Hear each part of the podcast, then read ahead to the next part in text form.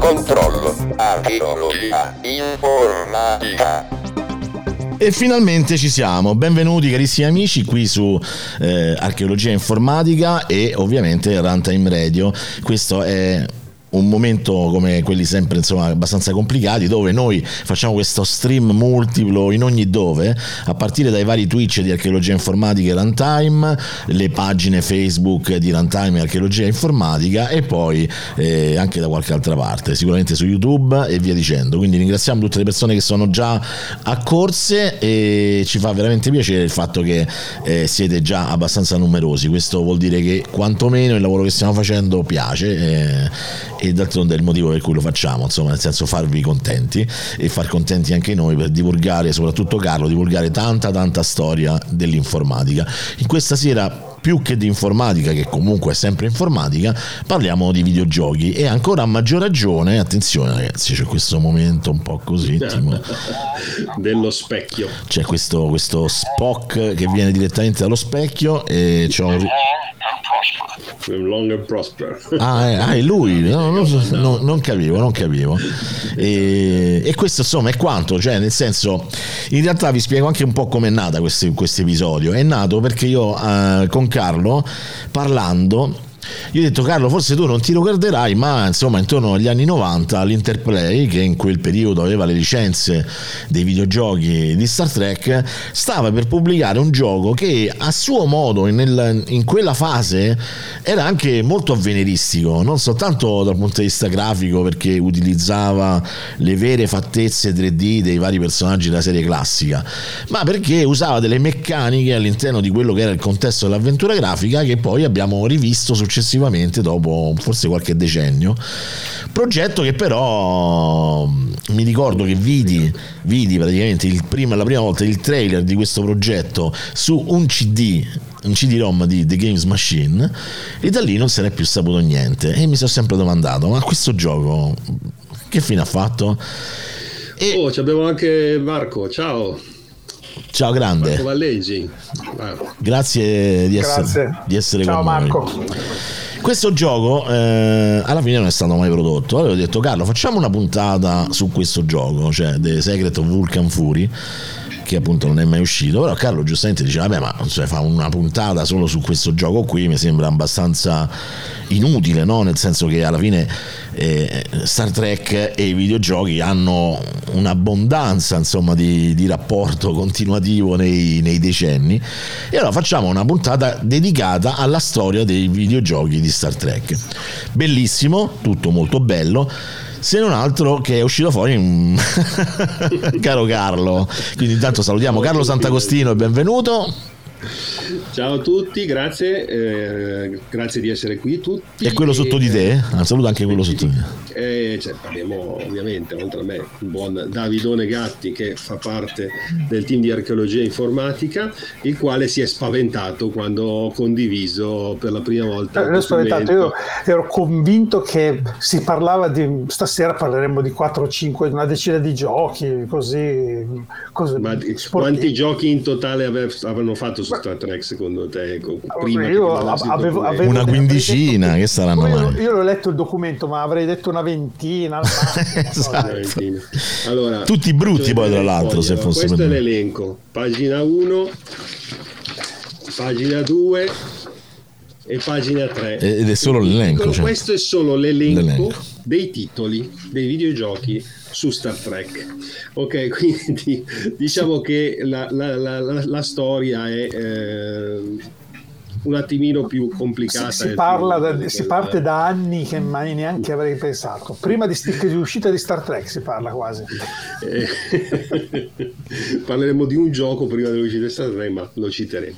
Comunque, in, in, la, eh, la, cosa che volevo dire innanzitutto, inizio di puntata, è che eh, noi siamo in archeologia informatica, questo è il canale di archeologia informatica che andrà anche nel podcast, però questa è una puntata che normalmente avremmo inserito in quella che era archeologia videoludica. Esatto esatto. che è stato un podcast che abbiamo fatto tanti anni, prima Simone con altre persone per parecchi anni poi io con Simone e altre persone e abbiamo portato avanti per diversi anni raccontando la storia del videogioco. Poi abbiamo deciso a un certo punto che archeologia videoludica rientrava in quella che era dell'ambito dell'archeologia informatica più in generale e formava diciamo una sua una sua entità a parte parlando della storia del videogioco, che spesso si collega, come vedremo e come sappiamo, con la storia dell'informatica. Nel caso specifico della storia dei videogiochi di Star Trek, oltre a farvi vedere questo mattone di elenco qua, che non solo ha spaventato con eh, Davide, ma io qualcosa mi ricordavo, ma quando sono andato a prendere gli appunti, a fare le ricerche, come al solito, quando io preparo la puntata, dico sempre preparo qualche quintale di materiale su cui, su cui basare le ricerche e le, e, e le, informazioni, io stesso mi sono rispaventato nel senso che è veramente, veramente tanto. Infatti ho visto già in chat qualcuno che citava dei videogiochi abbastanza recenti di Star Trek, dico già che non so se ci arriveremo stasera perché inizierò a parlare ma eh, secondo me arriveremo fino agli anni 90 e poi sarà dura eh, andare oltre perché l'ora si fa tarda e al contrario di Davide e di Simone, io a un certo punto... lui dorme, lui dorme. Esatto, dormo. Dico al contrario perché il buon Davide sappiate che ieri sera ha fatto tipo le 3 di notte saldando circa 500 led per una cosa che dopo magari vedremo in anteprima e poi stamattina alle 8 era lì che chattava nella chat quindi ho detto ma come diavolo fai a dormire? Ah. io a un certo punto crollo con la testa sulla tastiera e non ce n'è più per nessuno, quindi devo andare a dormire. Comunque, mh, mm, iniziamo, entriamo nel vivo della, della, puntata a questo punto, quindi eh, la storia dei videogiochi di Star Trek. Star Trek è molto legato al, eh, al videogioco e eh, lo si capisce perché, perché i primissimi videogiochi avevano molto il tema dello spazio, certo. della fantascienza. Addirittura eh, quello che viene considerato il primo videogioco concettualmente moderno, quello che un po' dà eh, l'idea di quello che sarà che è Space War del 1962, ecco, eh, dicevo prima, nel 62 è precedente all'edizione di Star, all'uscita di Star Trek, perché ricordiamo la, la TOS, la, la, serie originale di Star Trek, esce nel 66, ok? Però Space War già nel 62 parlava di astronavi e guerre spaziali, diciamo che l'ispirazione di quell'epoca era ehm, un'ispirazione che arrivava dai libri di fantascienza pulp, dalla pulp fiction, della fantascienza eh, americana di quegli anni, che era molto popolare nell'ambito universitario, nell'ambito nerd, diciamo, del, del periodo universitario degli anni 60 e di quella che era la cibernetica, no? come veniva chiamata, sì. di Space War nel caso particolare ne abbiamo parlato se non ricordo male, nella prima puntata seco- di Archeologia Informatica 2.0, del podcast di Archeologia Informatica 2.0. Se volete potete andare a, a recuperarlo. E eh, quindi già partendo da quello, eh, i primi videogiochi che si diffondevano nel, nel mondo universitario erano a tema spaziale. Quando arriva poi Star Trek, immaginate la ripercussione che ha avuto in quell'ambiente che era formato da, praticamente da un nerdume che manco solo ce lo immaginiamo comunque adesso che in quegli anni lì era eh, assolutamente pionieristico e mh, quindi mh, agevoliamo magari la prima slide Aspetta. Simone devo chiederlo a te sì assolutamente solo che stavo facendo una verifica tecnica e ti confermo che siamo anche sul Twitch di archeologia informatica così giusto per ottimo. Eh, e adesso ti vado ad agevolare la slide sempre se, se ritrovo il browser ovviamente. Se ritrovo il browser. Se ritrovo il browser l'ho ritrovato la slide mostrerà qua, eccola qui. Eh, questo è un pezzo del listato in basic ok? Perché ricordiamolo ecco questo poi lo trovate in un'altra puntata del podcast di archeologia informatica che abbiamo fatto che era l'informazione basica se non ricordo male. Sì. parliamo della storia del linguaggio basic. Il linguaggio basic al contrario di quello che si pensa è stato il, eh, il, il fondamento dei linguaggi di programmazione per tutti gli anni 60 e gran parte degli anni 70 nell'ambiente dei mainframe universitari e nell'informatica. Il BASIC è nato prima del C, il BASIC è nato prima di tanti altri linguaggi ed è stato uno dei primi e popolari linguaggi di programmazione eh, all purpose, cioè general purpose, quindi senza un'indole specifica. E eh, quindi questo videogioco era scritto in Basic, come gran parte di quei videogiochi scritti dagli universitari negli anni 60. Eh, l'autore a cui si, si, ci si rifà per questo videogioco di primo videogioco di Star Trek in assoluto si chiama Mike Mayfield, ha scritto verso la fine degli anni 60 questo videogioco in, eh, in Basic e eh, voleva ehm, ha scritto su un mainframe che si chiamava SDS Sigma 7 e lì vedete un terminale no? Come, che veniva utilizzato il terminale era una telescrivente è uno degli output che avevano. Non, è, non esistevano i CRT in quei mainframe per visualizzare l'output. Eh, e quindi eh, lui ha pensato di fare un videogioco che si potesse anche usare utilizzando la stampante, quindi era pensato anche per interagire proprio con la telescrivente e si era ispirato ovviamente a... Vabbè, il listato non è completo però ovviamente. No vabbè qua vediamo solo un pezzettino ovviamente. Questo è stato estratto da un backup su un tape dell'HP nel 2003 c'è scritto da Pete Turboil ed è una versione del, del, del, di Star Trek scritto da Mike Mayfield del, una versione del 73 perché ovviamente questo poi a quell'epoca non esisteva ancora il concetto di software come vendita di software eccetera. Erano, programmavano nell'università si passavano il software da un'università all'altra poi ognuno eh, aggiungeva modifiche lo modificava cresceva insomma questo gioco inizia a diffondersi comunque all'interno dell'ambiente universitario dell'ambiente della ricerca. Ne nascono migliaia e migliaia di versioni. Diventa poi molto popolare quando David Hall, eh, David Hall ricordiamolo, il famoso eh, autore, eh, lavorava alla Digital, poi a un certo punto David Hall esce dalla Digital, pubblica un libro che si chiama 101 eh, programmi in Basic, 101 videogiochi in Basic, 101 Basic Computer Games, che diventa uno dei primi libri eh, di informatica a vendere un milione di copie, quindi molto molto popolare nel mondo, e ehm, raccoglieva mh, tanti videogiochi scritti in Basic in quegli anni all'interno delle università.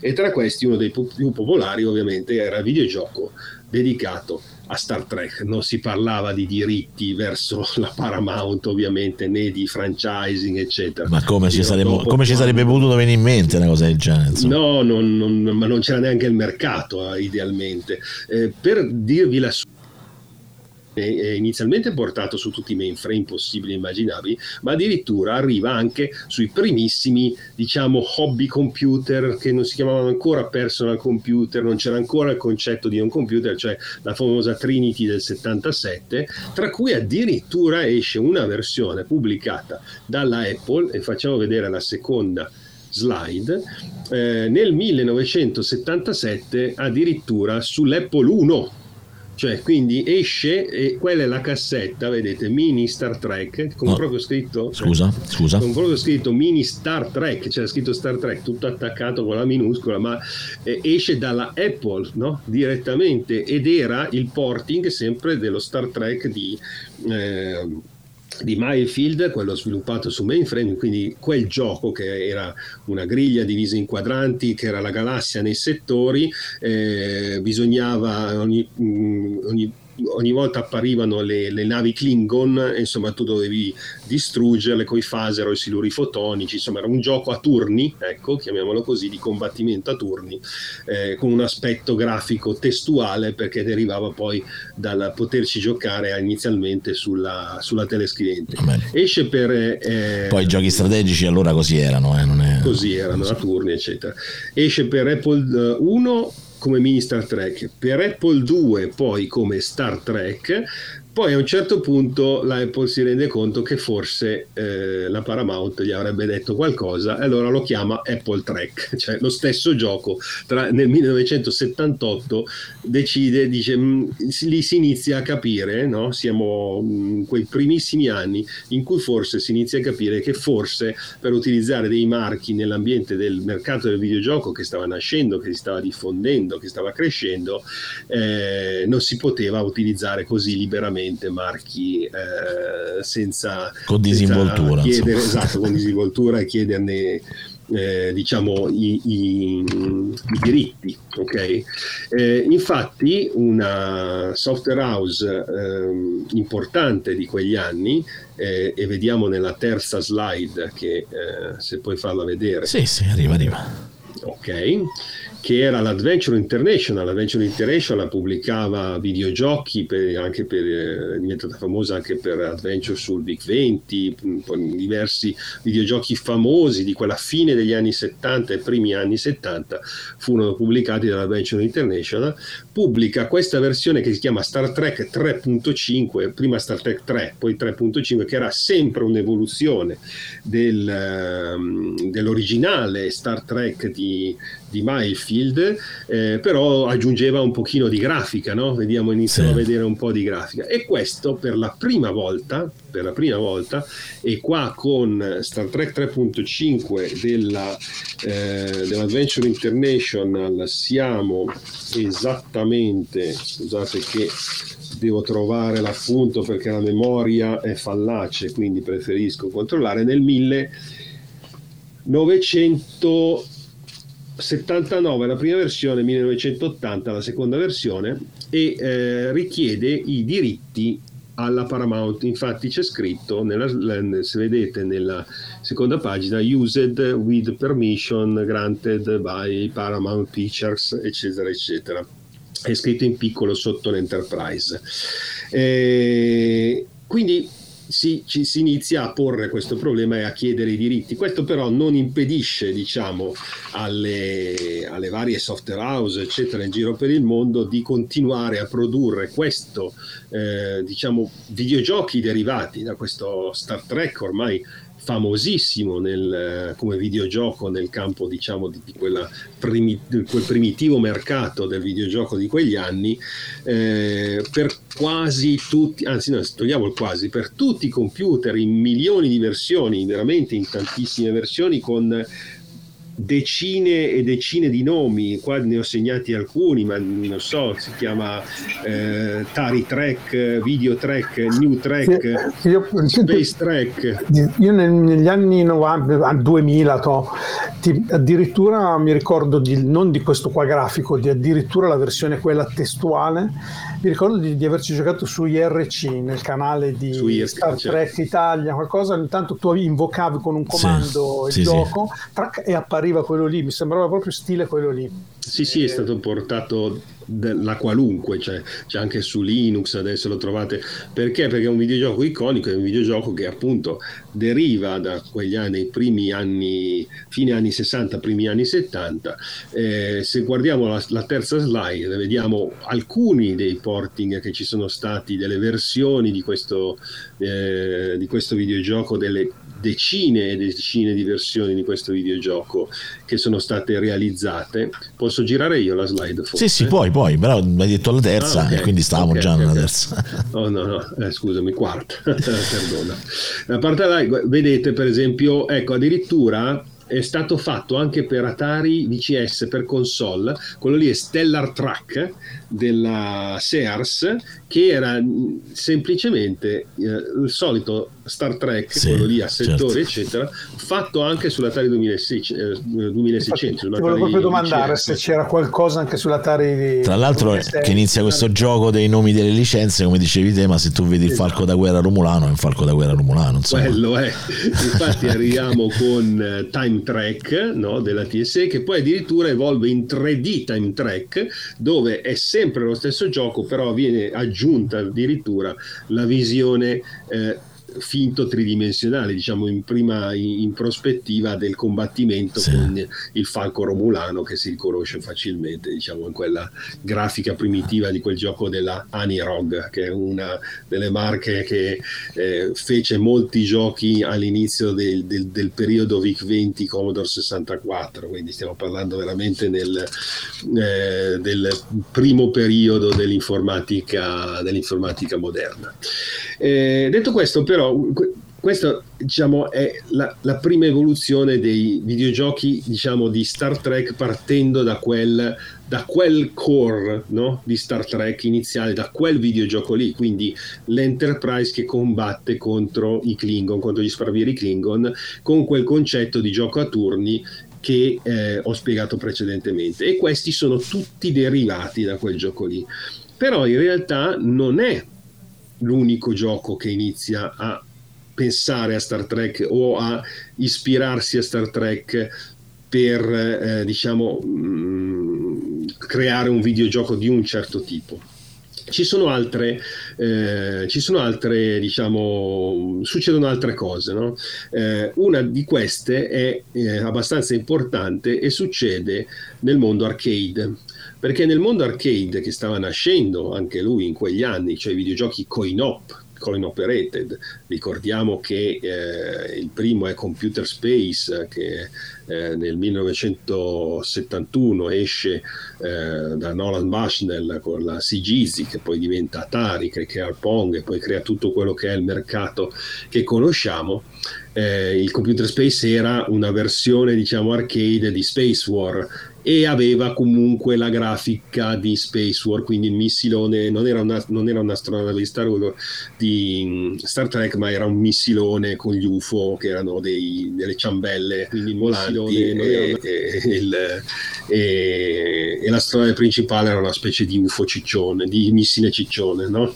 Eh, però nel 1977 un'altra azienda importante di quegli anni che si chiama Cinematronics che molti di voi magari conoscono per il ben più famoso Dragon Slayer e dei giochi al laser che certo. poi diventò diciamo portatrice del, del, nel mondo in realtà fu importante la Cinematronics anche prima perché fu la prima azienda a produrre nel mercato dei coin-op eh, dei videogiochi vettoriali, cioè in grafica vettoriale, perché sappiate che tutti i primi videogiochi in realtà, eccolo qua, questo videogioco si chiama Space Wars e come vedete c'è un'astronave che indubbiamente mi ricorda qualcosa insomma cioè è praticamente lento salutiamo the.terrors.com che ha fornito involontariamente il video. Il video comunque vedete eh, il gioco è essenzialmente eh, scappare dal buco nero e affrontarsi una strada con l'altra. Cioè il concetto di gioco è quello di Space War col, senza S col punto esclamativo del 62 ma riportato nel 77 e infatti come vediamo nella quinta slide hm, questa qua era la brochure il gioco deriva di Space War del 62 e questo Space Wars del 77 è di Larry Rosenthal no?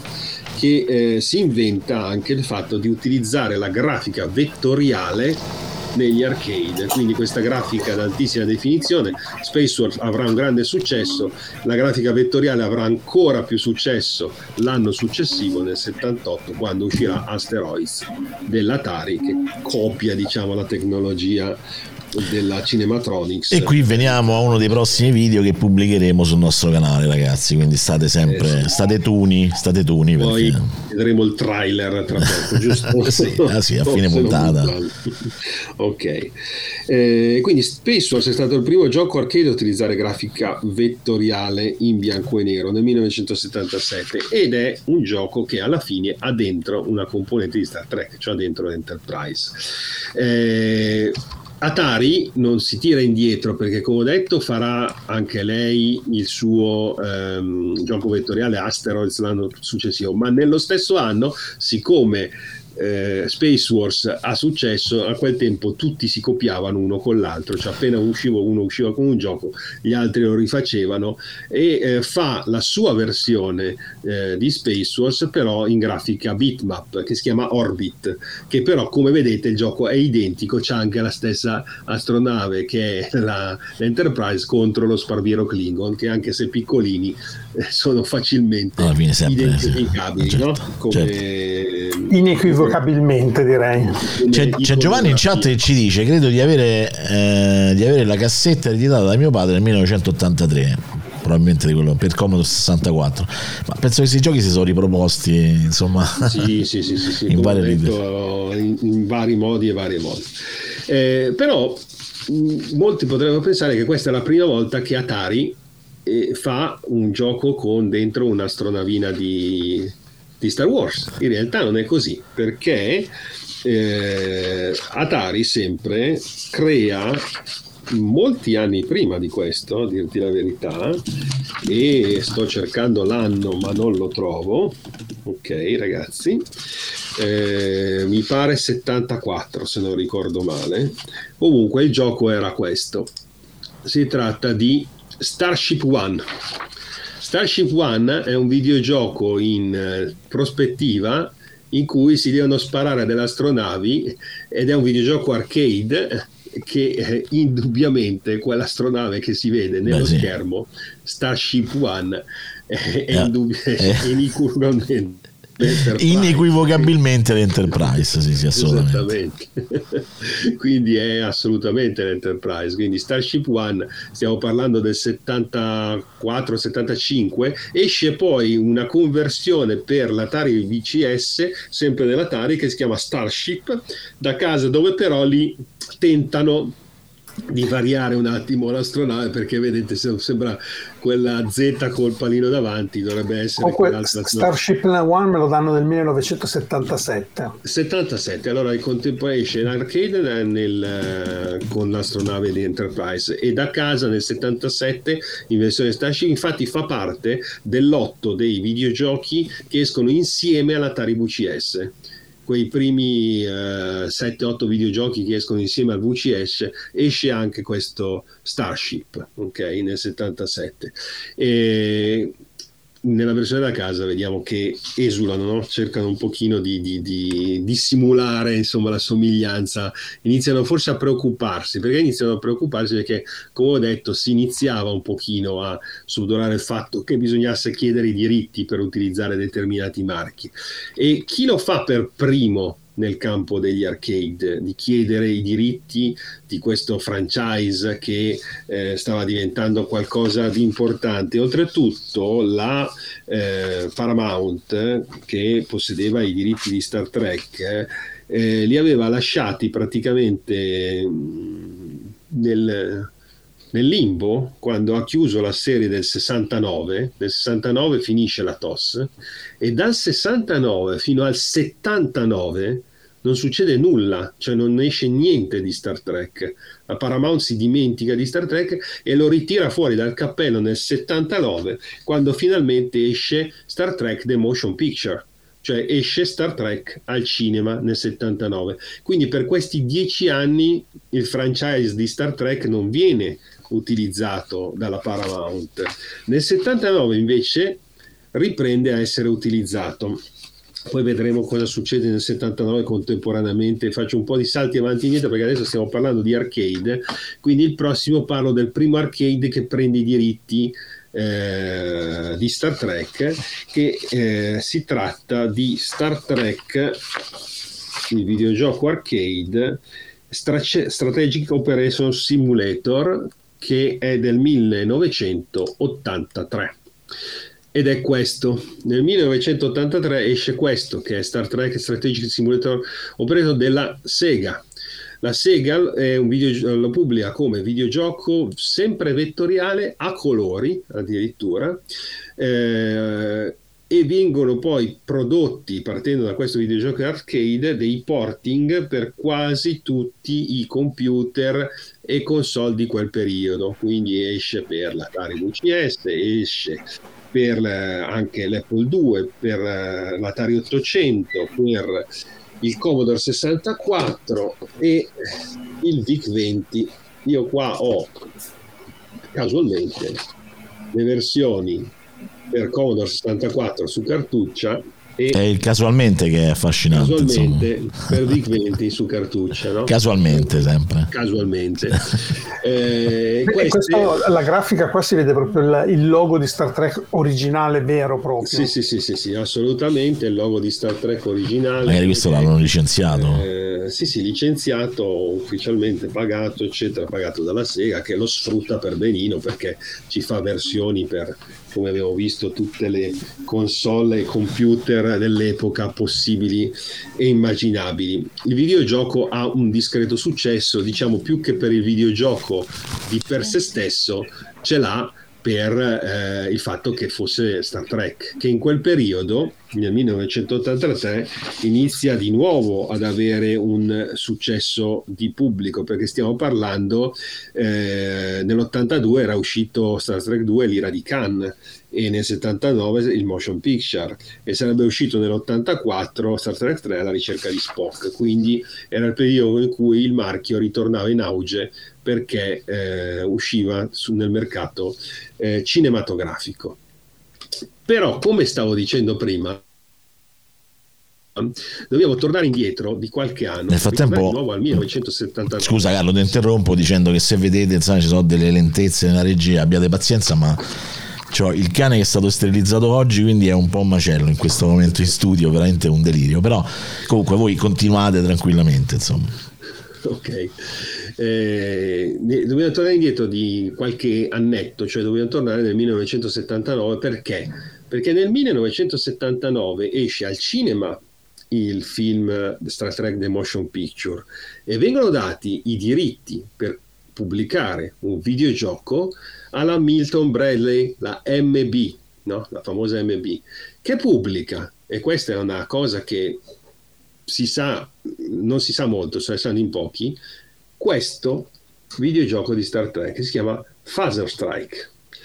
Questo videogioco di Star Trek, Simone però mi hai tolto, la- hai messo la... va bene, fa niente, ok. Phaser Strike del, del videogioco di Star Trek perché... Hai eh, l'immagine frizzata però Carlo mi sa, eh? non so se lo è per tutti o è solo per me, ma sei, fe- sei bloccato. Sì, ti confermo che sei frizzato, sì. Non so Io perché. mi vedo, però non ti so Eh, Però poi. Posso disabilitare la camera e provare a riabilitarla. Sono di nuovo in movimento? No, sei, sei sempre frizzato, dovresti forse provare a togliere la camera, a rimettere l'USB, no, boh. Ma questa sera avevamo questi problemini. io mi sto vedendo e mi vedo anche nel... Sì, no, confermano anche dalla chat. eh, Giovanni dice è frizzato.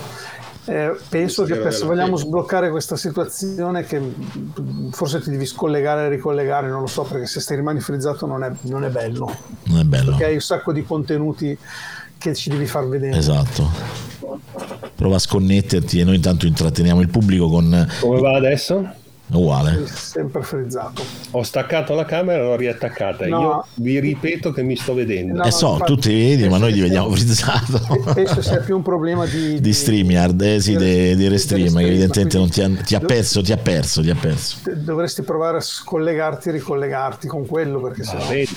Provaci, intanto noi facciamo, voi 5 minuti. facciamo vedere un bel trailer di Survival Hacking prossimamente, ragazzi. eh, Attenzione, questa è roba seria.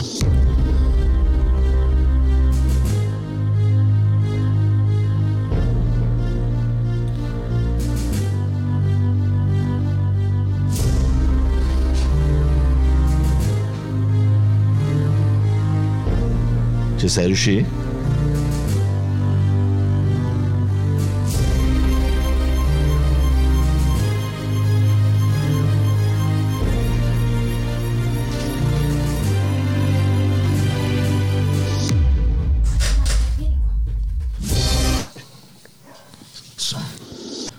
Scusate, è partito così, scusate, abbiate pazienza, ve lo faccio rivedere. Abbiate, No, scus- no, no. Scusate, vabbè, comunque spiegacelo tu perché ragazzi sta succedendo un casino stasera, abbiate veramente pazienza e, e- e sopportatemi per quello che è, che è possibile, insomma. Ciao Carlo, Eccomi qua. Sei- muoviti, muoviti. Perfetto. Sei tu, sei tu, sei tu, sei tornato. Ha portato fortuna al trailer. Sì, però non vedo più la presentazione. E la devi ricaricare Adesso, anche. adesso quella la ricarichiamo. La devi ricaricare, intanto Davide ci dice di che cosa stavamo parlando in questa cosa che è partita così, mi spiace. No, niente, è un, è un trailer del video che uscirà domenica per chi è su Patreon e mercoledì prossimo. Mercoledì prossimo è, sono quei famosi 512 LED che, di cui ho parlato a chi già anticipatamente ha visto questa cosa qua. È un, è un cubo di LED con 500 LED saldati a manina, ma lo, Che poi- lo vedremo. Lo, lo Che vedremo. poi tra l'altro il trailer è proprio, è proprio bello, cioè nel senso molto caricato, molto, molto effi- efficace da quel punto di vista. Insomma. Comunque ragazzi, eh, continuiamo questa diretta. Sì, sì. Carlo, ci stavi mostrando una, Sì. una scatola che Sì, arrivo, arrivo da Carlo, arrivo da Carlo. Ecco Carlo, ecco Carlo. Questa qua, Phaser Strike di Microvi- della Microvision, della console Microvision, che è la prima console portatile a Ah, cartucce della cristalli storia. liquidi Esatto, LCD. e ce l'hai impacchettato. Ce l'ho impacchettato, like new. Quindi non potremo, non potremo mai vederlo. Quindi. Esatto. No, beh, vediamo nella slide, ovviamente. Ah, ecco, a posto. che è la stessa cosa. Con quella fantastica grafica ad altissima definizione di 3 pixel, in teoria dovreste vedere l'Enterprise che spara a un falco Klingon. Il, Vedete, il lo display vedete tutti. 64x64 LED ha più pixel secondo me. Madonna, ma che è sta cosa? Cioè, no, non- cioè, La prima console portatile eh, della storia. ma era meglio che non la facevano, voglio dire. eh, cioè. Sì, ma all'epoca non c'era niente. Quando era uscita sta niente, roba era fantastica. Cioè, qual è l'Enterprise di queste? Scusate, Quella sotto, quella, quella sotto, cioè quella specie di cannoncino, insomma. Quando era uscita eh, era veramente una cosa che avrei voluto tantissimo, ma costava un putiferio di soldi. E dovremmo fare una puntata sulle console portatili, cosa che non abbiamo mai fatto. Questa, infatti, è una delle poche cose che molti non sanno. La prima console portatile della storia è della MB eh, Mentor Bradley ed è questo Microvision che nel 1979 uscì con questo videogioco eh, Star Trek ufficiale con licenza Paramount che si contende la palma di essere il primo videogioco su licenza in assoluto perché stiamo parlando del 1979 insieme a un altro videogioco dell'Atari che è eh, Superman che è uscito sull'Atari VCS Video Computer eh, System che anche lui aveva la licenza ufficiale della DC Comics del personaggio di Superman Gioco nel quale non ho, gioco nel, nel quale non ho mai capito che cosa bisognava fare, eh, se non far volare. Era un bel gioco, solo che era complicato, era un adventure, bisognava cercare i pezzi del ponte, intanto era complicato, io la- la- ci giocai parecchio all'epoca. Eh, era molto bello se capivi cosa bisognava fare ti impegnavi, se ci giocavi così non capivi niente, quindi lasciavi perdere, però eh, era un videogioco interessante per l'epoca. E vabbè, poi vendette tanto perché era franchise, uno dei primi franchise in assoluto, quindi eh, come questo Star Trek che ragazzi, quello è. Eh, considera che questo gioco è poco conosciuto perché lo stesso gioco uscì anche eh, in Europa perché la, mm, eh, la Microvision di Myrtle Blade fu distribuita anche in Europa eh, e in altre nazioni del mondo, ma lì non esatto, Phaser Strike Myrtle Blade come si chiamava da noi si chiamava Cannon Phaser e Shooting Star. Cannon Phaser in Francia, in Canada Shooting Star in Germania, Italia e Inghilterra dove non pagarono i diritti per tutto il mondo ma solo per il territorio eh, statunitense anche perché giustamente se non vi, se, se vi- non vi ricordate ma eh, dovreste ricordarvi non è che Star Trek da noi avesse questa gran popolarità. Sì lo conoscevamo ma mm, in Italia soprattutto non, è, non faceva quella eh, quell'audience che aveva già negli Stati Uniti a quell'epoca ecco. Sì, poi- e quindi ritorniamo quindi nel 1979 esce questo ok della Milton Brady cosa succede poi quindi la Paramount si rende conto di avere un marchio che può avere una certa importanza anche nel mondo del videogioco visto quello che vi ho raccontato prima visto il successo che aveva quel videogioco di Star Trek prodotto eh, a destra e a sinistra, insomma, in tutte le milioni di milioni di versioni che abbiamo visto. Quindi, oltre eh, a dare diritti a Milton Blade, poi li dà la Sega, come abbiamo visto, per creare il gioco di Star Trek eh, Strategic Operation Simulator.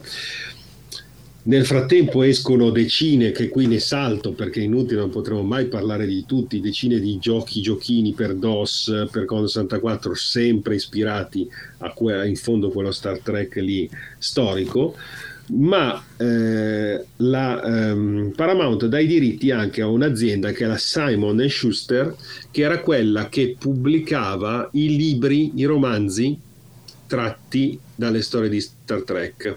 Ok? E questa azienda inizia a produrre anche videogiochi basati sul franchise di Star Trek. E forse qua inizia il periodo che Simone prima ha accennato, cioè il fatto che i videogiochi di Star Trek sì sono tanti, ma i videogiochi di Star Trek alla fine sono un un problema. diciamo che la qualità, per usare un eufemismo, è scemata. Non certo. è proprio il massimo, no, sì, diciamo no. così.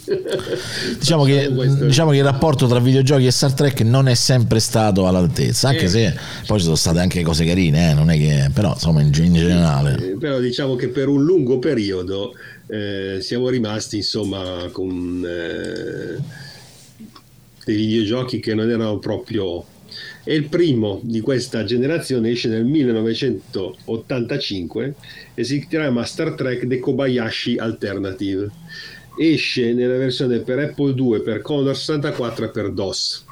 Si tratta di un, adventure testuale in pratica ok? Ma questa Star Trek Kobayashi Alternative Kobayashi questa non, non, lo conoscevo proprio questo per esempio guarda eh, hai fatto bene.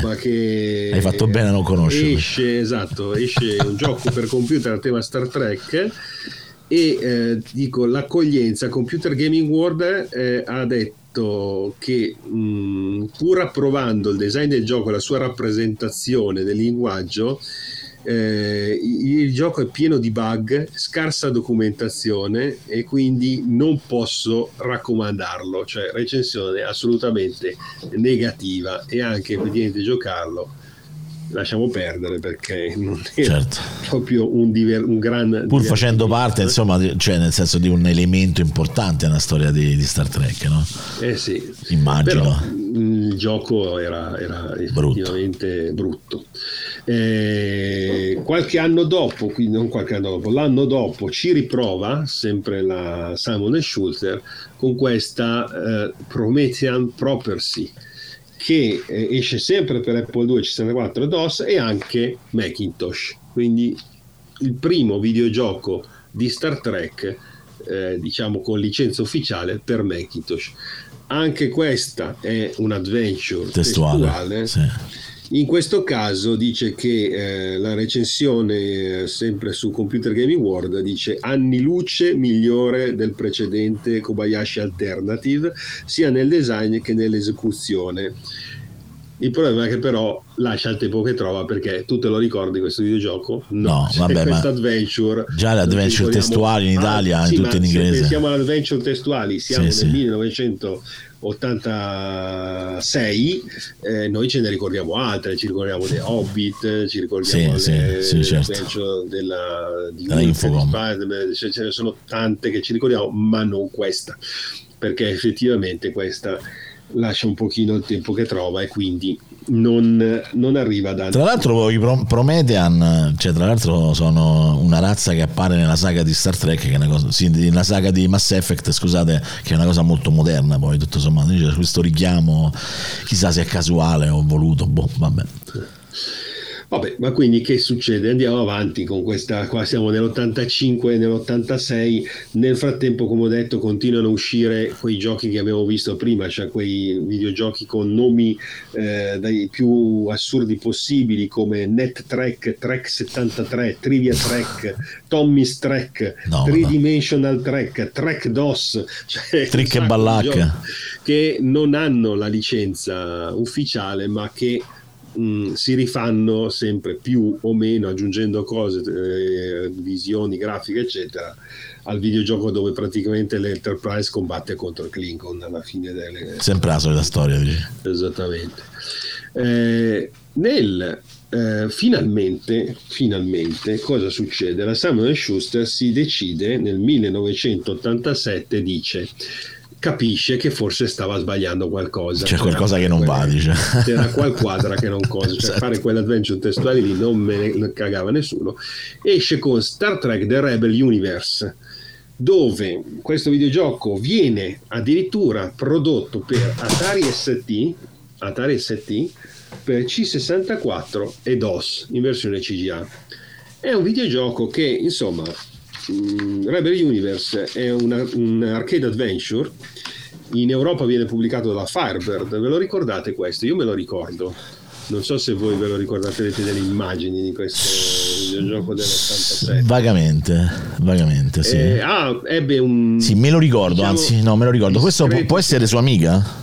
No, No, là su il 64. punto fondamentale. Su 60 esce Sì. su Atari ST. Ok, Questo audio è quello di, di Davide. di Davide, sì. C'è, c'è la stampante 3D in azione. Esatto, di rumore sotto. Esce su Atari ST, su Commodore 64 e su DOS. Ok, Io sì. avevo lo- nell'87 avevo appena comprato l'Amiga e arrivavo dallo Spectrum. Vedo che esce un gioco ufficiale di Star Trek e dico cazzo, c'avevo lo Spectrum Però non so perché me lo ricordo su Amiga, sai. E no, su Amiga non c'era, non c'era e non esce questo su Amiga, Ok. esce solo su Atari ST. Io infatti in lacrime piango. Addirittura. Scherzo, no, però mi, mi- mi sarebbe piaciuto giocare. Eh beh, certo. avevo né il Commodore 64 nel, eh, nell'Atari ST, avevo l'Amiga e avevo lo Spectrum. Io, Quindi... io ricordo la copertina, ma il gioco in sé come grafica no, perché pur avendo l'Atari ST, avendo anche il Commodore 64 e anche il DOS, ce li ho tutti e tre volendo potenzialmente. Però mi ricordo la copertina con quei quadrati, quel- con un foglio tipo a quadretti, così me lo ricordo, ma il gioco in probabilmente è uno di quei giochi che lo attivi, non si capisce cosa devi fare e basta. Sì, non era un gioco semplice, era un arcade adventure comunque quindi complesso, però diciamo che iniziava ad avere degli elementi arcade degli elementi utilizzabili, cioè un gioco con un certo tipo di complessità e, e il tema era Star Trek, io fanatico di Star Trek, volevo questo gioco, non potevo giocarci perché non avevo perché avevo l'Amiga e non avevo la 3ST e questo non esce per Amiga.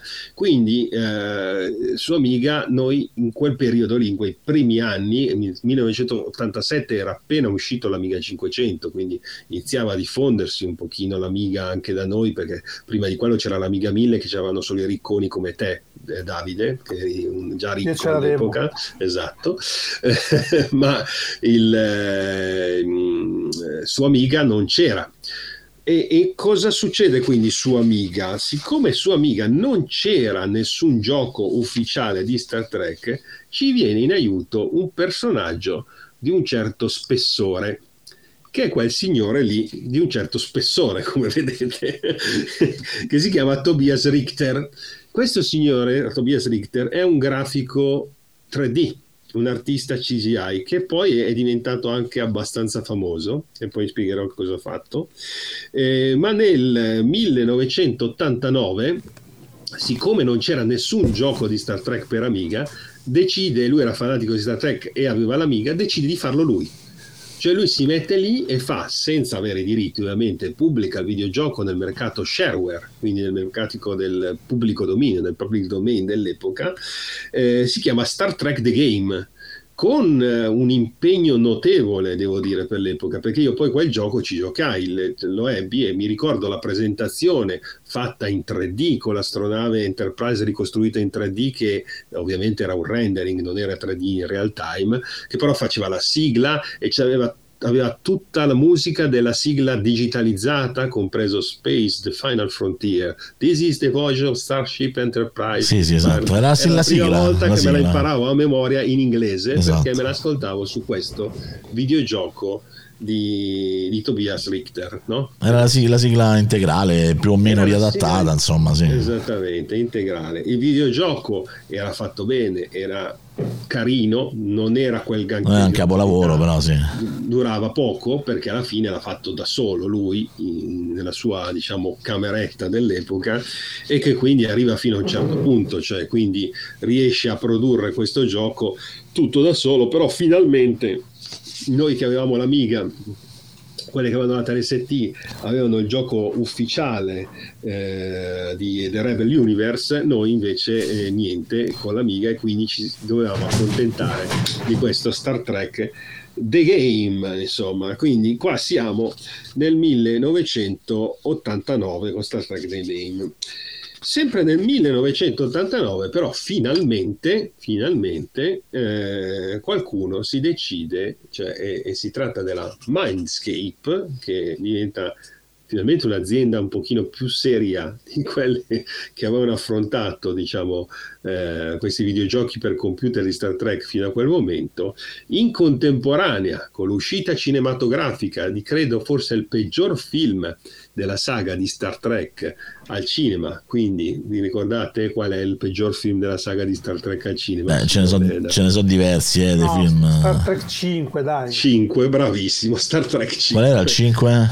Il 5 era quello che andavano alla ricerca di quello che Che pensavano in fosse Italia non è uscito al cinema. Ah, no, quello là, sì, quello di, di- di Dio lì. eh, Quella, Bravissimo. quella terribile. Questo qua però, la Mindscape, ci fa il videogioco ufficiale, hm?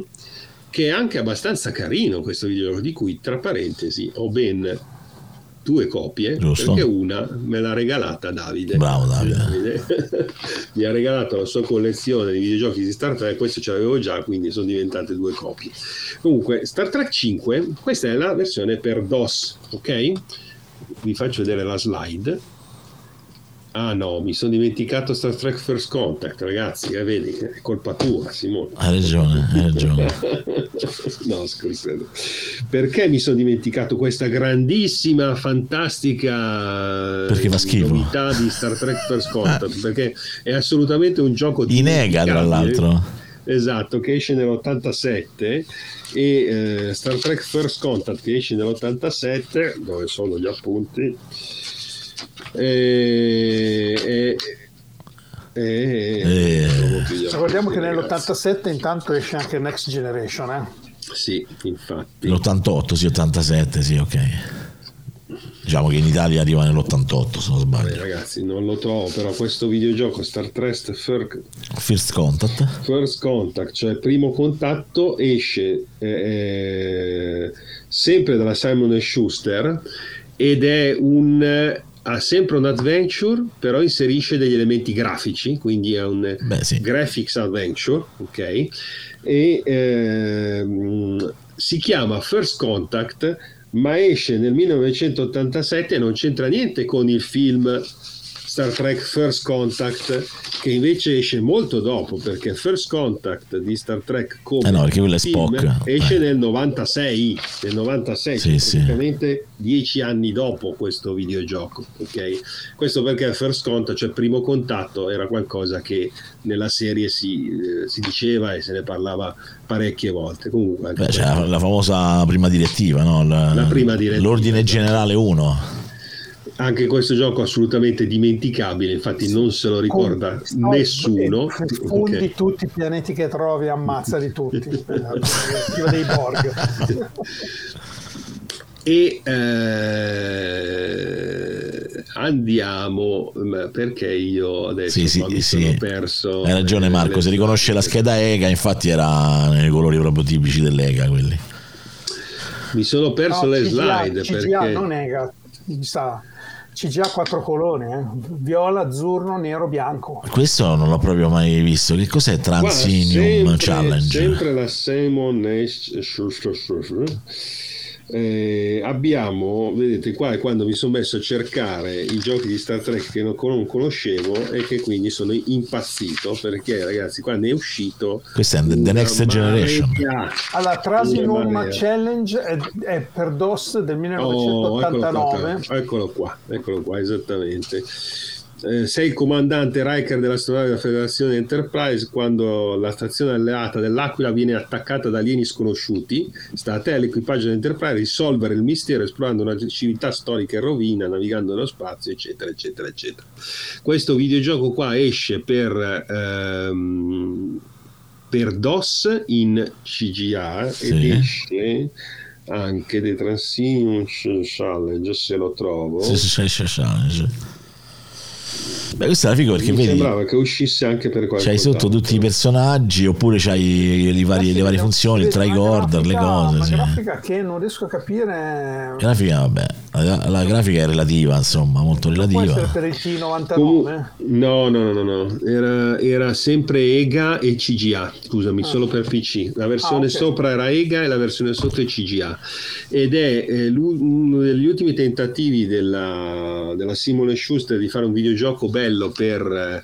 eh, basato su Star Trek e, e basato sul fatto che è uscita appunto la Next Generation in quel periodo, quindi esce praticamente quasi contemporaneamente all'uscita della nuova, della nuova serie e ha questo qui una novità che ci sono i volti digitalizzati Sì. dei personaggi e la voce dei personaggi che parla nel, eh, nel, nel- nel- Vabbè, durante il gioco, nel gameplay, certo. Eh Sì, che però eh, lasciamo perdere anche questo videogioco assolutamente e completamente dimenticabile, quindi non, eh, non ne rimane traccia. Ma penso di averlo intravisto quel gioco, però sì, non credo, insomma. C'è Vincenzo questo che- c'è- solo per PC. C'è Vincenzo che ricorda che eri rimasto in sospeso con Star Trek 5, non avevi trovato la slide e Perché arriva adesso. Mo vince, Ok. arriva. State buono, Vince, date, una carmata, perché insomma...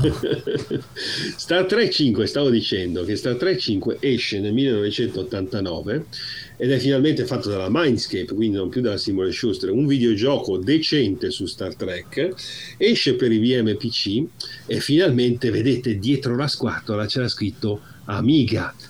Vai, esce finalmente un videogioco di Star Trek 5, finalmente per Amiga ufficiale.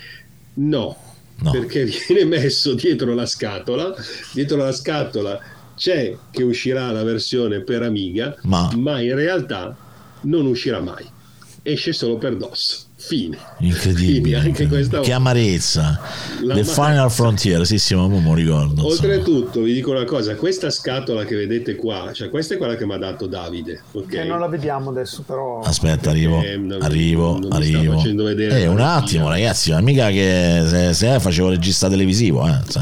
Vai. Questa è la scatola di Star Trek 5 che eh, mi ha regalato Davide. Questa scatola di Star Trek 5 che invece avevo a casa io arriva direttamente dalla redazione di The Games Machine. La sei dove zottata, insomma. Mi, diedero, sì, mi diedero questa scatola per recensirlo io, Star Trek 5. Ok, e poi è rimasto? Sei rimasto a casa. come tante altre, eh, che eh, purtroppo, come ho detto, io aspettavo in grazia la versione per Amiga che invece non è uscita, è rimasto un, eh, un vaporware, un gioco annunciato con addirittura l'immagine dentro la scatola, ma mai uscito di Star Trek. E quindi Mm, per Amiga rimaniamo ancora col videogioco fatto shareware del 1987, no? quello che abbiamo visto prima. E cosa succede nel frattempo? Che finalmente però, mm, a parte ovviamente i soliti giochi shareware eccetera eccetera, abbiamo nel 1900 eh, qui eravamo nel 1989 arriviamo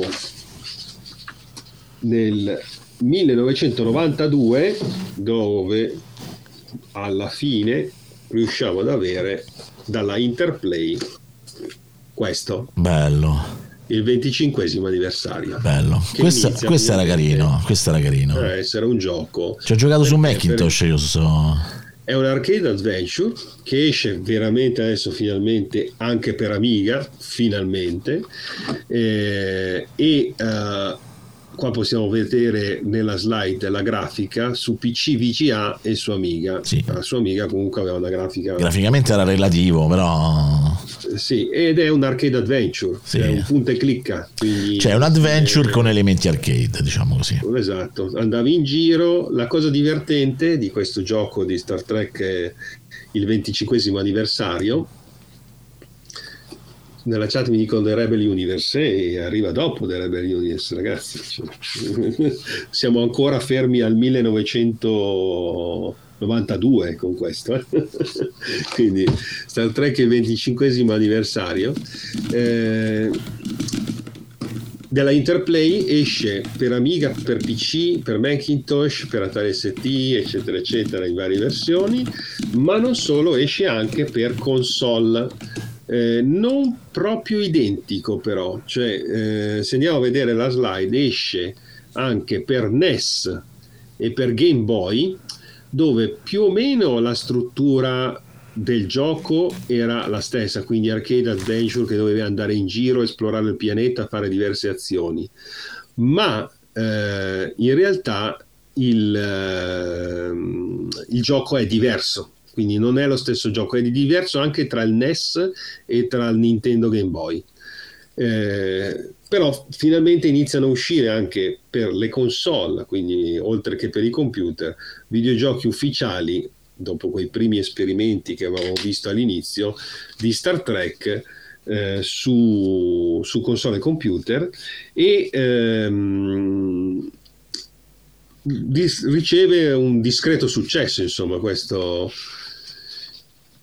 Star Trek Rebel Union è pubblicato nell'87 e nell'88 il cosa Sì, eh, beh, abbiamo, ne, abbiamo, ne abbiamo parlato allora di quello, Sì. scusami. Ah, sì, ne abbiamo, prima, ne abbiamo sì, parlato sì. prima, certo, l'abbiamo fatto vedere. Quello che Sì, è uscito era per quello Atari. che io era uscito, che era lì che sbavavo e che non ho Esatto, potuto eh, non giocarci uscito per, per Amiga. Amiga. Non è uscito per Amiga, ne abbiamo parlato poco fa. Eh, e infatti mh, questo invece esce, a, inizia ad avere un discreto successo, insomma è qualcosa, diciamo, consideriamo il primo videogioco, questo ci hai giocato tu Simone, a Star Trek 25 anniversario? Allora, Simone è io morto. Simone non lo so, però io Tu? sic- sicuramente... questo è tuo oltretutto, eh? Eh. Questo come l'hai dato tu, tra Eh, parentesi, io la non, non credo di aver giocato a quello che hai lu- di tu Perché no? È tuo? E lo so ma non li aprivo neanche non li guardavo neanche forse li, li Li compravo per compravi collezionarli e li mettevi via così, insomma. sì per così come- collezione come tante cose di Star Trek che ho preso e che ho ancora in cantina Era questo di- comunque il 25 anniversario, oltretutto, di, Sì. di Star io Trek. ho- sicuramente ho visto quello per Game Boy ho visto, Ah, rieccomi ragazzi, scusate. Eccolo qua, ciao Simone. ho visto quello per Game Boy e però a me le avventure clicca e punta eh, Clicca e punta, come- da che punta, da sapete, che punta? so- sono un po' allergico e quindi bello ho visto la faccia di, di Spack ho visto la faccia di Kirk figo. Io devo dire che le avventure, punte- no, le avventure grafiche in generale sono state sempre uno dei miei generi preferiti in assoluto insieme ai giochi di ruolo, cosa che ovviamente mi rende incompatibile con Carlo da questo punto di vista. Perché? Perché a no? te, per esempio, i giochi di ruolo ti, ti spallano, hai sempre detto, insomma. Sì, però le avventure punte e clicca sono le mie ti preferite. piacciono, ok, no, ok, perfetto. Non mi piacciono gli RPG dove devi combattere a turni, la trovo una cosa troppo pallosa e inutile. Tira il dado, aspetta, ah, mossa, ah, muoio. no. Io devo risolvere gli enigmi, devo avere l'avventura. I miei giochi preferiti sono l'adventure testuale all'inizio, Sì. poi le adventure grafiche, poi Sì. le adventure e Sì, sì, anch'io più o meno ho fatto lo stesso percorso, insomma, e ho provato pure a programmarne diverse, insomma, di avventure testuali. Hai fatto come Buonaventura. Sì, però vabbè, io partivo senza presupposti, diciamo così, quindi inventavo parti de- de- de- de- dell'istato basic per fargli fare una cosa piuttosto che magari in un, in un sistema più pratico, insomma, diciamo così. Però era bello perché era un periodo creativo, diciamo, quindi te le inventavi un po' le cose.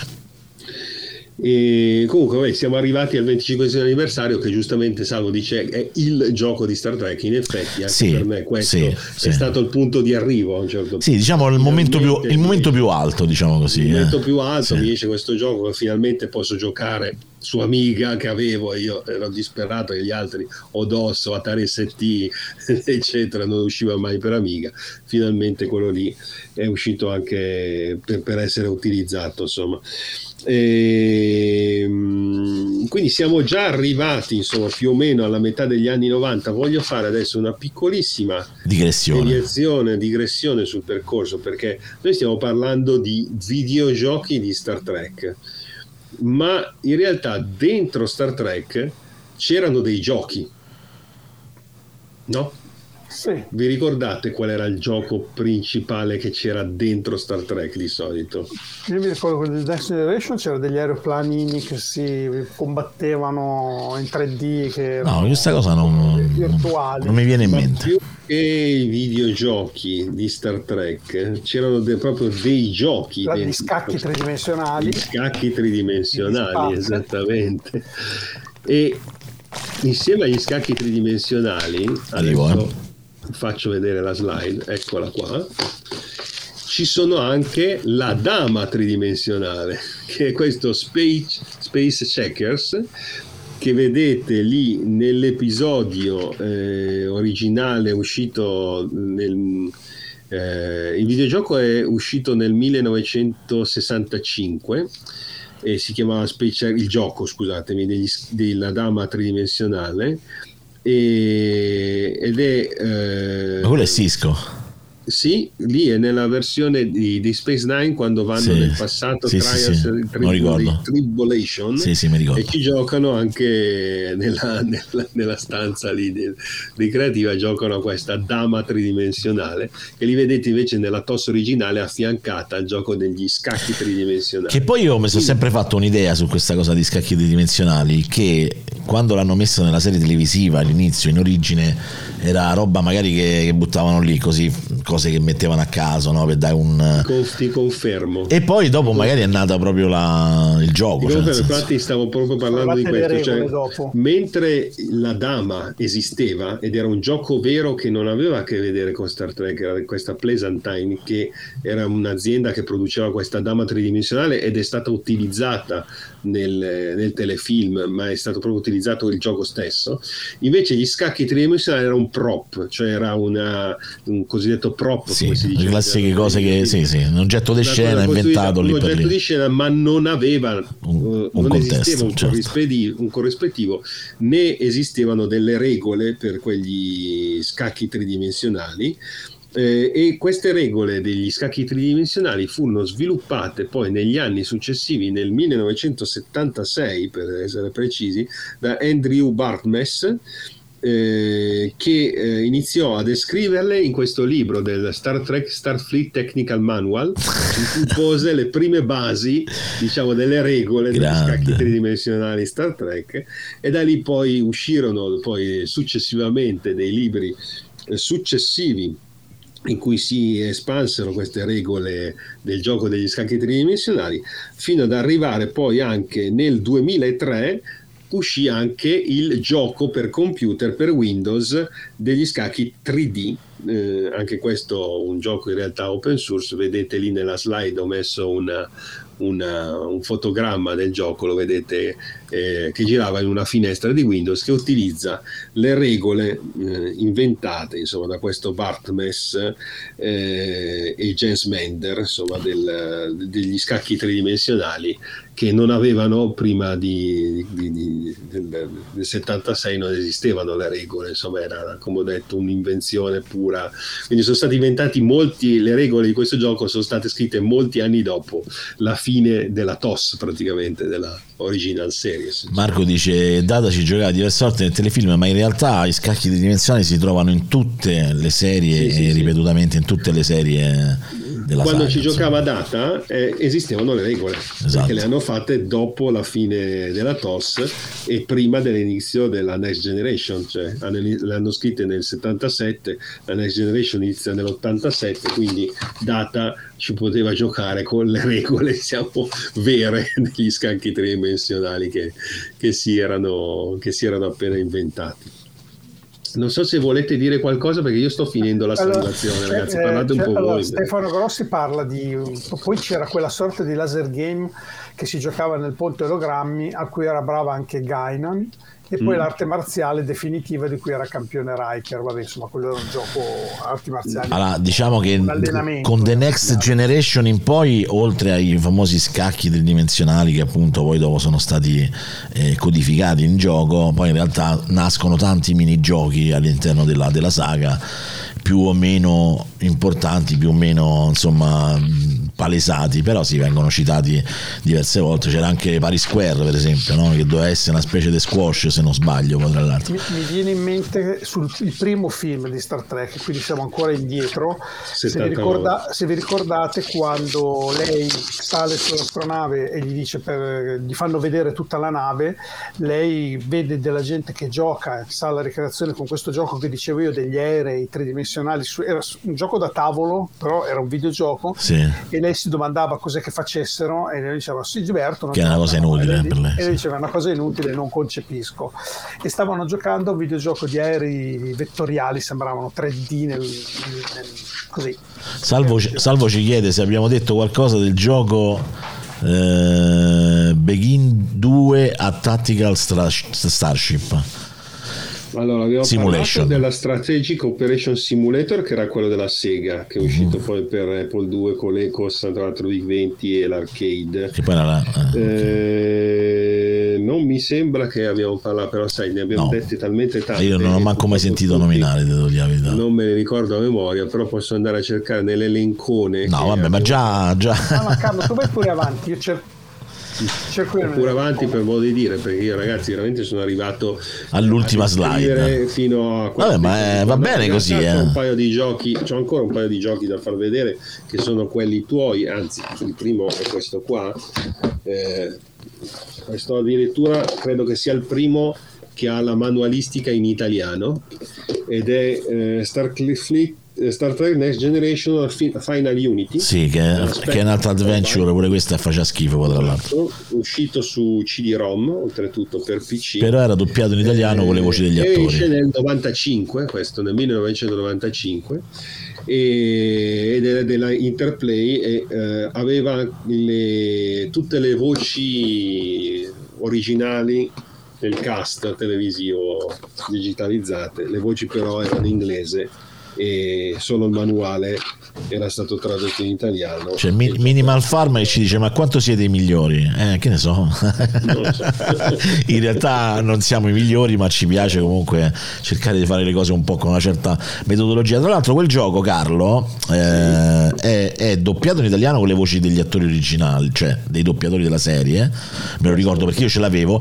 Ma ti devo dire la verità che faceva anche un po' schifo come gioco, eh, che non era poi così strano. fa parte della Sì, saga de- dei esatto, esatto, fa parte della, della tradizione, ecco, diciamo così. che insomma. purtroppo era così Allora, Giovanni ricorda che ci sono anche giochi da tavolo, l'avevo, Sì, parlato anch'io sì, sì, in prediretta tantissimi. con, eh, con Carlo e, e Simone, che io in box ne ho un tot, che ho comprato sempre come collezione, non sono mai giocato a uno, penso di averli neanche mai aperti, non, so cosa ci sia dentro. per non parlare dei giochi elettronici anche quelli Ah, beh, le certo. CD eccetera lì ne hanno fatti una marea talmente tanti che non si può neanche fare l'elenco guardate di lì Quindi, Questo per dire che comunque Star Trek tra lecito e illecito ce l'ha avuto un suo merchandising, insomma, tutto sommato.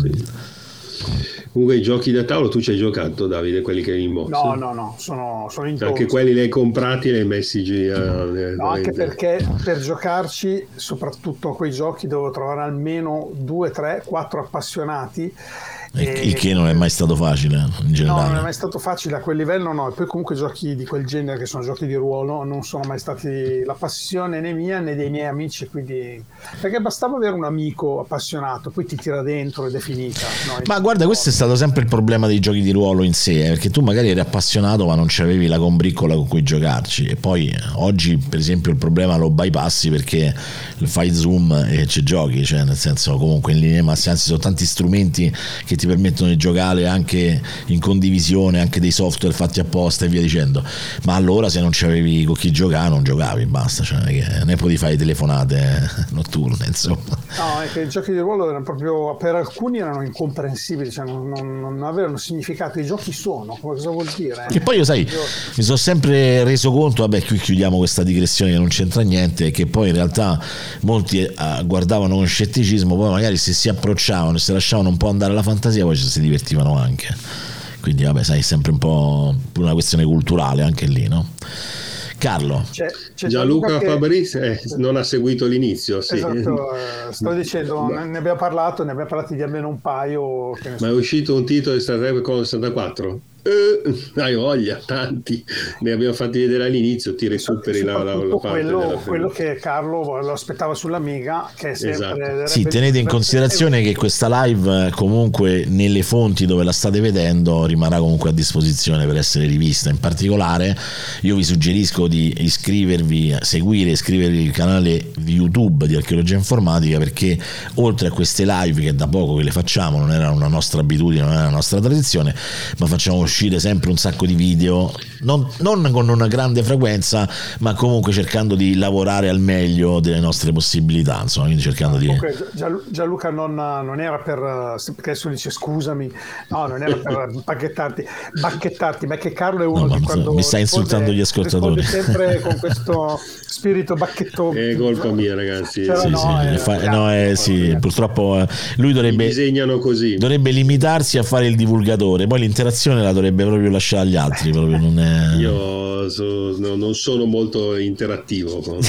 Comunque, eh, visto che poi i video usciranno e avranno anche delle descrizioni, delle note, e de- delle robe in descrizione, magari l'elenco di questi giochi che abbiamo, di cui abbiamo parlato, Oddio. magari lo mettiamo in descrizione. Beh, no? tutto, tutto l'elenco sulla descrizione, ciao, buona, ci, ci No, caccia un- YouTube. Un, cioè. link, un link dove andarla a reperire. Ah sì, Wikipedia. Va bene. allora, No, no. Non c'era tutto. eh. No, tra l'altro Wikipedia, Wikipedia è un'informazione non solo parziale ma anche non così corretta, ma questo lo sapete già io immagino, no? Nel senso, in Da generale. capo dei videogiochi di sicuro, perché quando, ogni volta che io guardo una roba su Wikipedia ne parlo, arriva Carlo, mi tira le legnate, dove hai preso l'informazione? Eh, su Wikipedia, non devi prendere su Wikipedia, è pieno di cavolate. E vabbè, eh, Allora, quest'ultima slide che ti è rimasta, Carlo. Ma sì, no, no, innanzitutto volevo, vabbè, concludiamo con i giochi che mi ha dato Davide, che non ha giocato, me li ha dati ma non ci ha mai giocato, che è questo Starfleet Academy della... Quello non era male, Ehi, quello non era male. malvagio, sottotitoli e manuali in italiano, quindi sottotitoli vuol dire che non era doppiato. No, solo- solo il testo, sì. in inglese e c'era solo il testo. E questo esce nel 97 per eh, Windows e per Macintosh, anche questo su CD-ROM distribuito dalla Halifax che distribuiva anche Tomb Raider, ricordiamoci. E, eh, comunque bello, mm, bellino, poi vabbè, inizia ad avere una grafica fotorealistica, insomma, con, con, eh, filmati full motion video Sì. tratti dal... eh, Tra l'altro Sa- Salvo, Salvo dice una cosa interessante eh, perché lui dice eh, visto che siamo negli anni 90 ricordo che all'università giocavo molto ad un gioco strategico a turni via mail cioè terribile cioè non solo era a turni ma era anche via mail quindi dovevi aspettare che ti arrivava la mail di risposta dove vabbè tra le varie razze c'erano anche razze trecchiane VGA Planet Sì, come Planets. ho citato all'inizio della trasmissione, l'impronta che ha dato Star Trek nel mondo, diciamo, del eh, nerdismo, de- dell'universitario, ossia a partire dagli anni 60 fino ad arrivare poi ai tempi più moderni, è sempre stato qualcosa di assolutamente importante. Questo si riflette, si vede nella creazione di giochi a tema ovviamente fantascientifico e spaziale, soprattutto nell'ambito, diciamo, di quello che è il- lo shareware, il public domain, eh, le- l'attuale open source, insomma, eh, dove i giochi innanzitutto che si chiamavano Star Trek proprio all'inizio e poi dopo con elementi Trek, con citazioni Trek, eh, come ho fatto vedere nel, nei primi videogiochi sia per personal computer sia arcade, le citazioni Trek non mancavano, anzi era, non, non mancava volta che bisognava mettere un'astronave questa astronave casualmente Assomigliava all'Enterprise. era l'Enterprise se era nemica era lo sparviere Klingon Esatto, esatto. insomma finiva sempre così Comunque Minimal Farm dice Sant'Agostino va bene così, guarda per forza, cioè non è che c'è molte alternative insomma. cioè. Eh, non ci- Comunque, ci E, e i lobby frontali provo- in maniera provocatoria ci dice potete, la potete aggiornare voi Wikipedia. sì, sì, sì. allora se mi pagano per aggiornare Wikipedia lo faccio ma se no cosa faccio perdo la vita a aggiornare Wikipedia Che- così No, no, Dovresti farlo ovunque, tu dici. Comunque su, su, secondo, no, dico una cosa importante, secondo io non l'aggiorno a volte eh, apposta, anche se pot- potrei aggiornare Potresti, cose sì. Wikipedia, ma a volte non l'aggiorno perché, non per cattiveria, ma perché eh, mi trovo spesso a spiegare questa cosa di Wikipedia in generale, quindi sto parlando anche quando faccio diciamo dell'informatica base, informatica generale, eh, Wikipedia troppo spesso viene considerata come un punto di arrivo. Wikipedia invece è una risorsa molto importante, una risorsa fondamentale, ma deve essere considerata nell'ambito della ricerca, anche eh, della ricerca di tutti i giorni, della ricerca di informazioni, come un punto di partenza, non come un punto di arrivo. Perché se, se, la- se- se si considera Wikipedia un punto di arrivo, è, è finita, Sì, perché sì. tu arrivi lì sopra, eh, trovi delle informazioni che per forza di cose non può essere corretta per come è strutturata Wikipedia stessa, cioè per come è strutturata Wikipedia, l'informazione che trovi in Wikipedia è tanto più corretta, tanto più l'informazione è conosciuta. Ma se tu cerchi qualcosa di particolare, Sì. qualcosa di poco Sì. conosciuto, è molto probabile che sia sbagliato. Guarda, poi c'è un Perché- problema, c'è un problema proprio strettamente legato a Wikipedia Italia. Ora non so poi negli ultimi tempi se sia migli- migliorata, perché poi il modo in cui vengono gestite, date poi potere a determinate persone, e- cioè, cioè noi abbiamo questa deviazione culturale.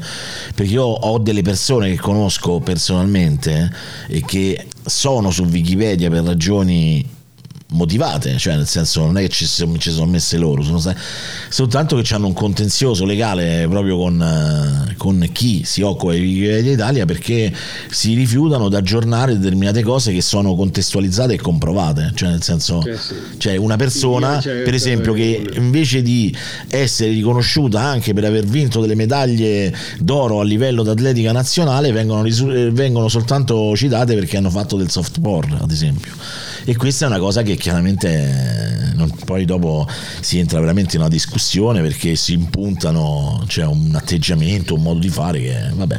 Comunque pure giustamente Vincenzo dice lasciate perdere Wikipedia comprate i E libri. su Wikipedia ci trovate pure il decoder Barcam, ah, vedete voi. esatto. Ma ancora c'è? Eh, Ste- Stefano... ah, ok vabbè l'importante è quello. È, è rimasto Stefano- un segno di vita però. vai vai Carlo scusa. Vedo che Stefano Grossi consiglia giustamente Moby Games. Moby Games è un ottimo sito di informazione, un'ottima Sì. enciclopedia alimentata perché è moderata, cioè Moby Games ha un sistema di moderazione interno che quindi per la- le informazioni sui videogiochi, però anche Moby Games non può tutto, nel senso che essendo moderata eh, le informazioni vengono caricate a ritmo rallentato, quindi comunque anche se è ottima non trovi tutto. Guarda, io aggiungerei anche una cosa, che ovviamente Moby Game è specifico, ok? Sì, Dice, sì, me- invece. Wikipedia è universale e purtroppo questo problema che si porta se lo porta a livello universale, perché poi ovviamente Certo. oggi la gente considera Wikipedia come un'enciclopedia e quindi va a fare ricerche su Wikipedia, questo è un problema, chiaramente, no? Eh, comunque, sì. vabbè, dai, comunque non era questo il Marco, tema. Marco, Marco ricorda che di, di utilizzare Carlo, Carlopedia.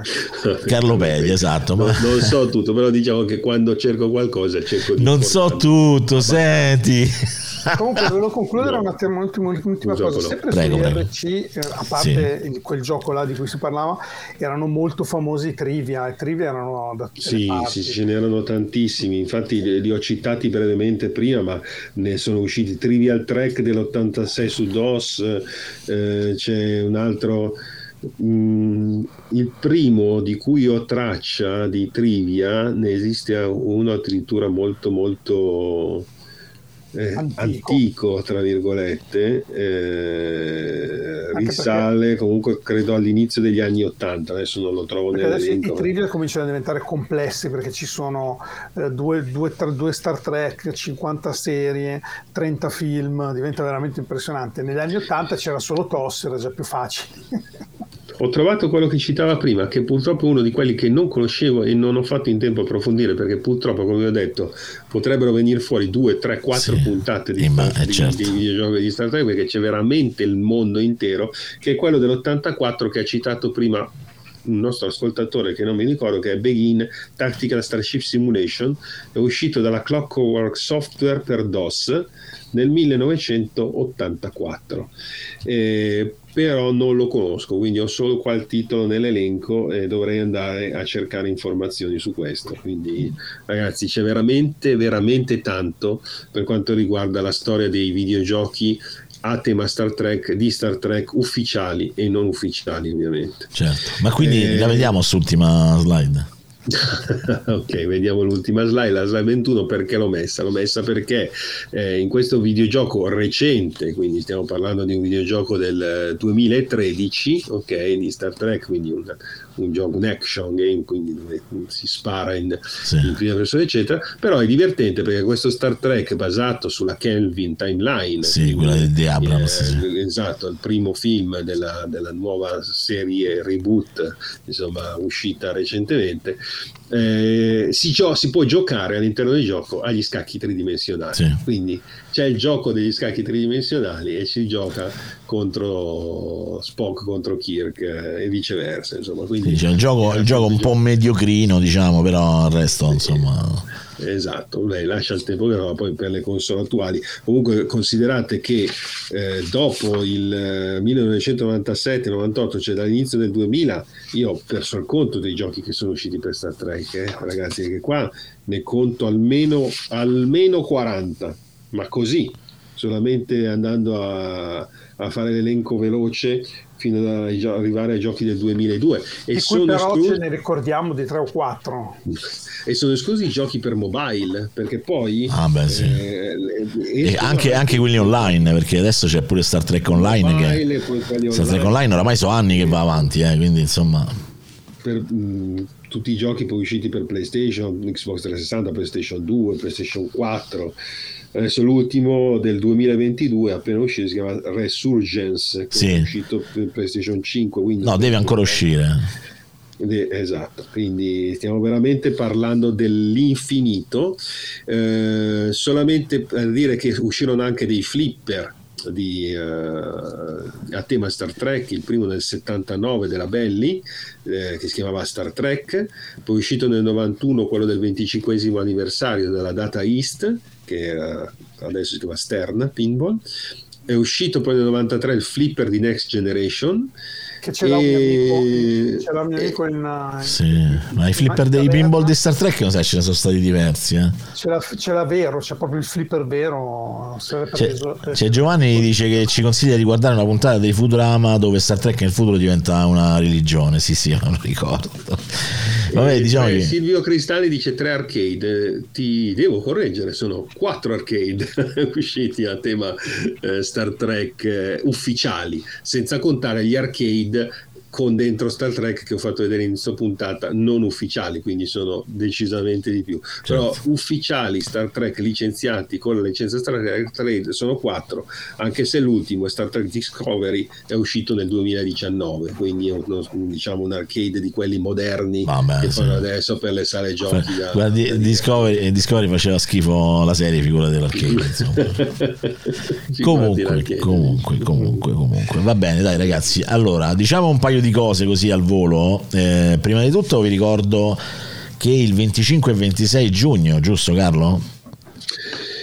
Siamo a Bologna. Siamo sì, al Nerd Show di Bologna in quanto archeologia informatica, quindi cercateci e ci troverete.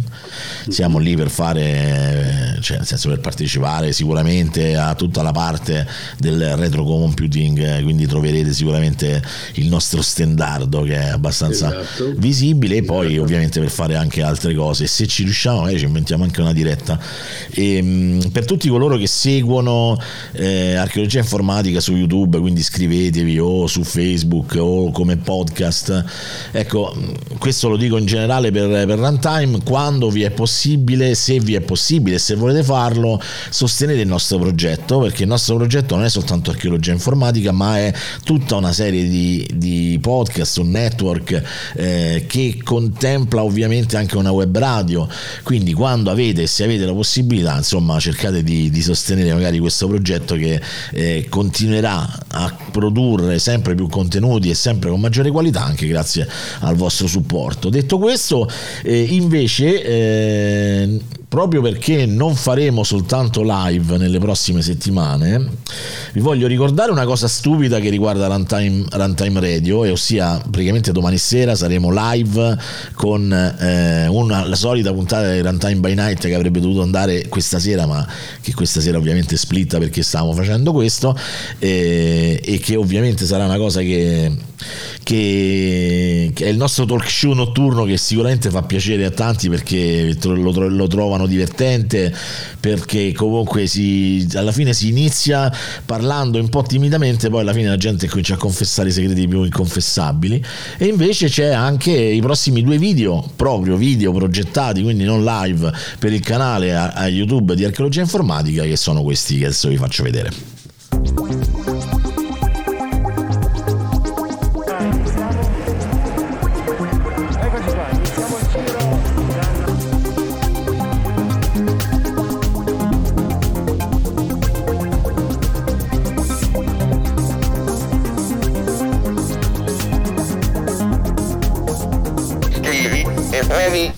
Controllo. Vabbè, è rimasta un po' troncata la questione. Grazie intanto a Retrofixer per Grazie. caffè l'enciclopedia. Grazie mille. Grande, grande. Grazie, grazie. E, e niente, quindi vabbè, ricordatevi che adesso usciranno questi due video, uno proprio sul reportage del Gardagon e ovviamente questo bellissimo speciale sugli universi vettoriali, proprio su Asteroids, fatto da Davide e, e da Carlo, che, che è fatto bene, realizzato bene, con tutto insomma un bel lavoro, come tutte le cose che cerchiamo di fare ultimamente.